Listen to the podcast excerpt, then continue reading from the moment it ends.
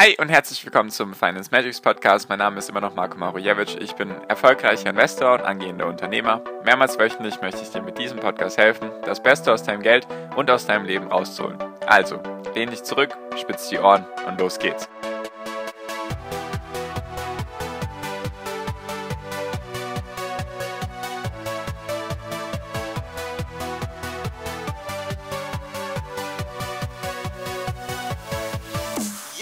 Früher war alles besser, da gab es noch 3% Zinsen auf dem Sparbuch und vielleicht noch 2% Zinsen auf dem Tagesgeldkonto. Oder vielleicht sogar noch mehr damals. Meine Eltern, meine Großeltern haben sogar noch 4, 5, 6, 7% Zinsen bekommen. Damals war alles besser und jetzt hat die EZB mit ihrer Niedrigzinspolitik alles kaputt gemacht. Warum die EZB daran nicht schuld ist und warum es in den letzten 50 Jahren viel, viel mehr Niedrigzinsphasen bzw. sogar Negativzinsphasen gab, als du gerade denkst. Darüber möchte ich gerne heute mit dir reden. Hi und herzlich willkommen zum Finance Magics Podcast. Wir sind heute bei Folge 287 und heute möchte ich mit dir über Realzinsen, Nominalzinsen und warum die EZB nicht schuld ist an diesem Niedrigzinsdilemma, beziehungsweise warum das nicht die erste Phase ist, in der es keine Zinsen gibt, Realzinsen. Genau. Also darum geht es heute. Mir ist eine Grafik über den Weg gelaufen, wie so oft, und die fand ich sehr spannend. Die ist von der Deutschen Bundesbank, also eine vertrauliche Quelle auf jeden Fall. Und da geht es einfach darum, wie war es seit 1967, also jetzt wirklich schon ein bisschen länger her, also in den letzten 54 Jahren, wie oft oder wie war der Realzins bei Sichteinlagen in Deutschland? Erstens Realzins.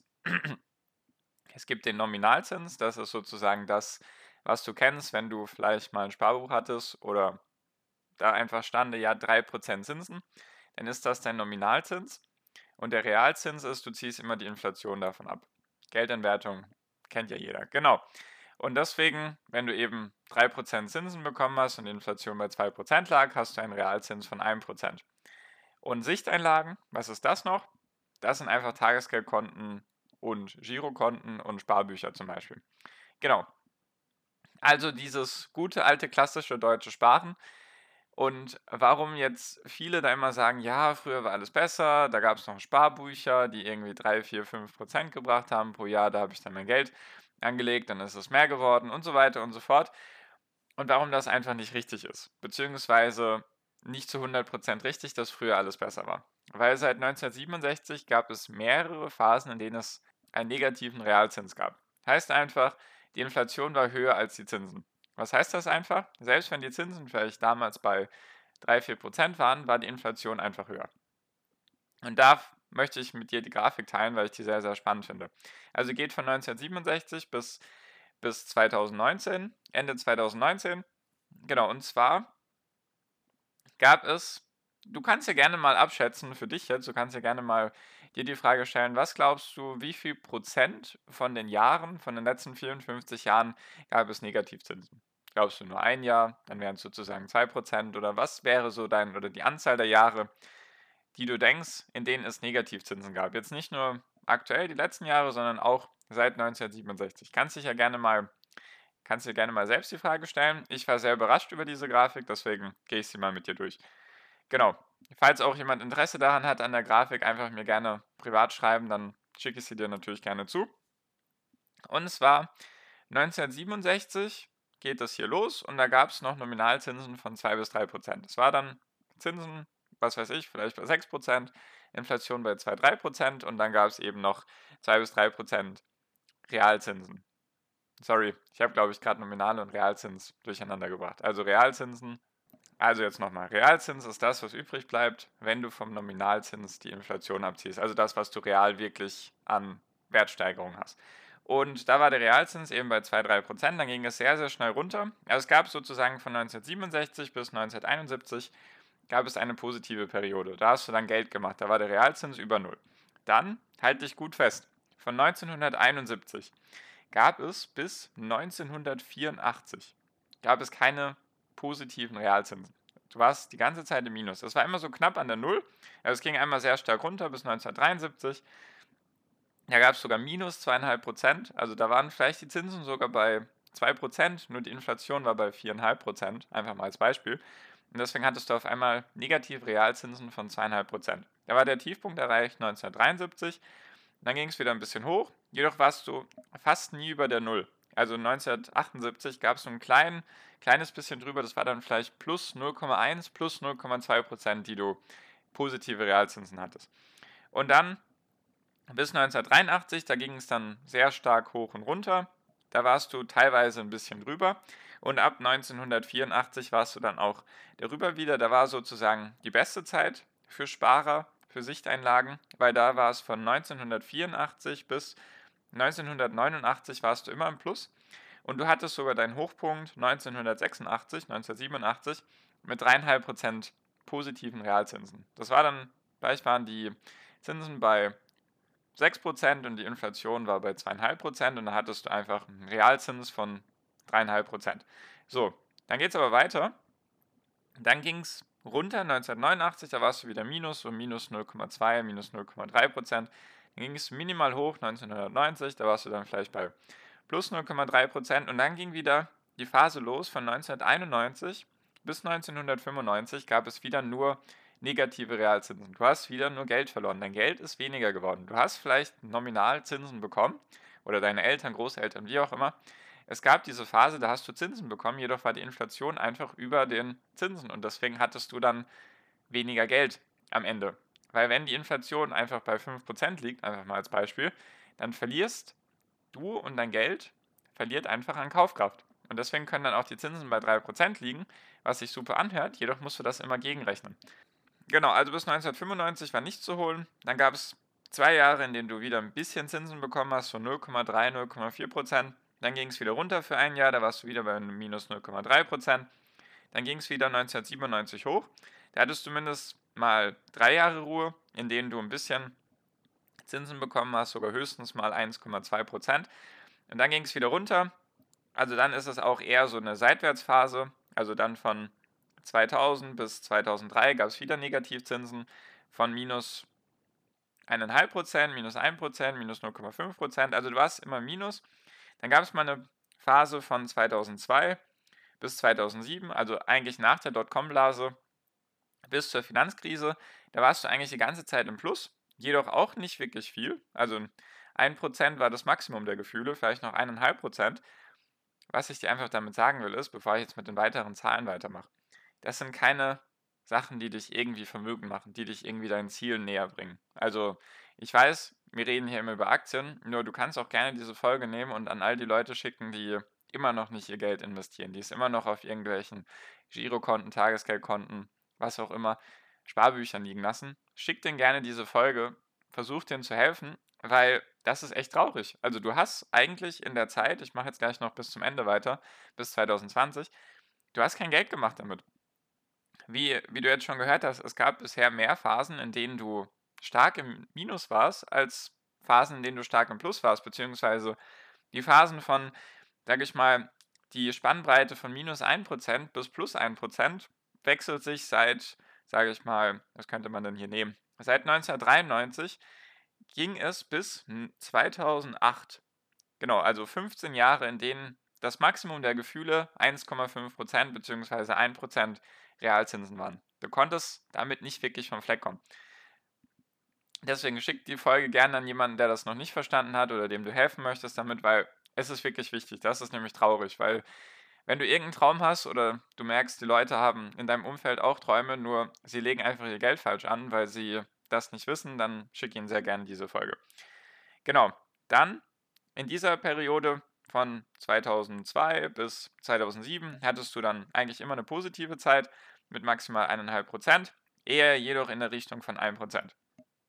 Dann ging es wieder ein bisschen runter in der Finanzkrise von 2007 bis 2009. Da hattest du dann wieder minus 1% Realzinsen und dann ging es hoch.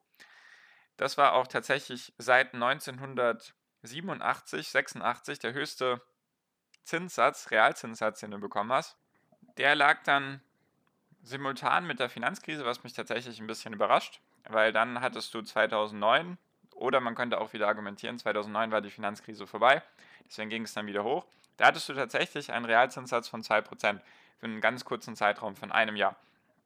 Und dann seitdem ging es eigentlich runter, dann sagen auch viele, ja, dann ging die Niedrigzinspolitik der EZB los und so weiter und so fort. Dann hatten wir von wiederum 2010 bis 2015 hatten wir wieder eine negative Zeit von minus 1% im Schnitt. Dann hatten wir einen ganz kurzen Ausbrecher nach oben, vielleicht für ein Jahr oder ein halbes Jahr von einem Prozent und dann ging es eigentlich seitdem wieder runter. Also seit 2015 beziehungsweise ja 2016 ging es wieder runter. Seitdem sind wir konstant gewesen, zumindest laut dieser Grafik, waren wir dann konstant bei minus 2%, was auch vollkommen im Rahmen liegt oder im Durchschnitt, weil 2% Inflation, 0% Zinsen, kommen wir eben bei minus 2% an. Und jetzt, laut dieser Grafik, ist es Ende 2019 wieder zum ersten Mal seit langem wieder im positiven Bereich obwohl ich das noch nicht mitbekommen habe, dass die Zinsen gestiegen sind. Deswegen vielleicht auch einfach, weil die Inflation nicht da ist. Wenn die Inflation halt bei 0% liegt oder sogar im negativen Bereich ist, dann kriegst du natürlich, wenn du irgendwo 0,5% Zinsen bekommst, hast du natürlich auch wieder einen positiven, nenne ich es mal, positiven Betrag für deinen Realzinssatz. Also, um es jetzt mal zusammenzufassen, was war deine Überlegung am Anfang? Wie viele Jahre gab es wohl, in denen du negative Realzinsen bekommen hast? Vielleicht hattest du an die aktuelle Zeit gedacht, die letzten fünf Jahre, die letzten zehn Jahre vielleicht. Jedoch, was man sagen kann, ist, mehr als die Hälfte der Jahre hatten wir negative Realzinsen. Wir hatten ja wirklich Zeiträume von 10, 15 Jahren, von 1900, ich habe es jetzt gerade schon wieder vergessen, welche Jahre es waren, von 1971 bis 1985 hattest du 14 Jahre, in denen du nichts bekommen hast. Da hattest du Realzinsen von minus 2%, minus 1,5%. Da war sehr, sehr lange nicht zu holen. Dann auch wieder eine lange Periode eben jetzt von 2015 an, beziehungsweise schon eigentlich ab 2010, weil wir hatten einen ganz kurzen Ausbruch nach oben und seitdem haben wir schon eine lange Zeit mit Negativzinsen. Und man könnte, wenn man das ein bisschen zusammenrechnet, kommt man vielleicht auf 20 Jahre in etwa, summa summarum jetzt in meinem Kopf, 20, 25 Jahre, in denen es eine positive, einen positiven Realzins gab, jedoch auch nie mehr, und das kam auch nur einmal vor, nie mehr als 3%. Wenn es mal einen positiven Realzins gab, dann wirklich nur 1%, das war das Maximum der Gefühle oder vielleicht noch 1,5%. Also da war nichts zu holen, deswegen auch dieses Argument von den Leuten, wenn du es mal wieder hörst, ja, früher war alles besser mit Sparbuch und so, da hatten Zinsen bekommen. Einfach immer das Gegenargument bringen, ja, Inflation musst du auch mit einberechnen. Deswegen, wenn du noch irgendwo Geld rumliegen haben solltest aus solchen Sichteinlagen, die dir keine Renditen bringen, dann würde ich mir tatsächlich überlegen, natürlich, wenn du den Notgroschen hast und die Reserven angelegt hast für dich, dass einfach das Geld, was da jetzt rumliegt, wenn du dir vielleicht denkst, ja, die Zinsen kommen bald wieder. Glaub mir, die kommen nicht. Und wenn, dann kommen sie nicht so viel, dass du damit irgendwelche Ziele von dir schnell erreichen kannst. Deswegen natürlich keine Anlageberatung, nur ich würde mir gut überlegen, wo ich mein Geld parke, einfach weil Negativzinsen das Schlimmste ist, was deinem Geld passieren kann. Weil wir möchten ja, dass unser Geld für uns arbeitet und nicht, dass es weniger wert wird durch die Inflation. Also führt wiederum kein Weg an Aktien und an ETFs und an der Börse vorbei. Ist halt einfach so. Deswegen würde ich mich einfach darum kümmern, weil selbst wenn die Inflation dieses Jahr, wovon ja viele Angst haben, bei 3-4 Prozent liegen sollte, was durchaus passieren kann, und du mit den ETFs im Schnitt 7% machst und mit Aktien vielleicht sogar noch mehr, dann hast du immer einen positiven Realzinssatz, im Durchschnitt natürlich.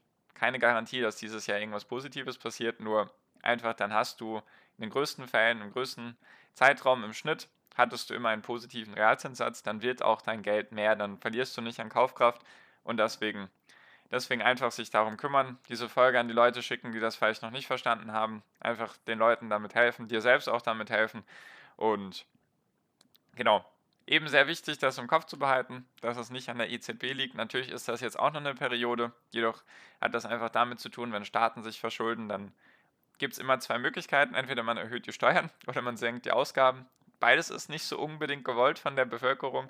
Deswegen ist es meistens die beste Alternative, einfach solche Negativzinsen hinzubekommen, einfach weil dann die Schulden ja auch an Kraft verlieren, einfach an Kaufkraft, wenn deine Schulden immer weniger wert werden durch die Inflation, durch, die negativen, durch den negativen Realzinssatz, dann hast du es natürlich auch gut als Staat. Deswegen das immer im Kopf behalten. Aktuell haben wir eben so eine Phase, die wird sich auch jetzt noch jahrelang hinziehen, einfach wenn, solange diese ganzen Corona-Schulden auf unseren Staaten, Regierungen lasten, wird sich das auch nicht verbessern. Deswegen einfach schauen, was du mit deinem Geld machst. Genau das wollte ich mal mit dir teilen. Ich fand das eine sehr, sehr interessante Grafik. Wie gesagt, falls du da Fragen hast zu meiner Strategie oder zu dieser Grafik, sehr gerne mich anschreiben. Der erste Link in der Podcast-Beschreibung ist der Link dazu. Kannst du mir gerne schreiben. Kannst dann auch natürlich gerne noch meiner kostenlosen WhatsApp-Gruppe beitreten, nur falls du die Grafik haben magst, auch sehr gerne anschreiben. Genau, das war es auch schon für diese Folge. Danke dir für deine Aufmerksamkeit bisher. Ich wünsche dir jetzt wie immer noch am Ende einen wunderschönen Tag, eine wunderschöne Restwoche. Genieß dein Leben und mach dein Ding. Bleib gesund und pass auf dich auf. Und viel finanziellen Erfolg dir. Dein Marco. Ciao, mach's gut.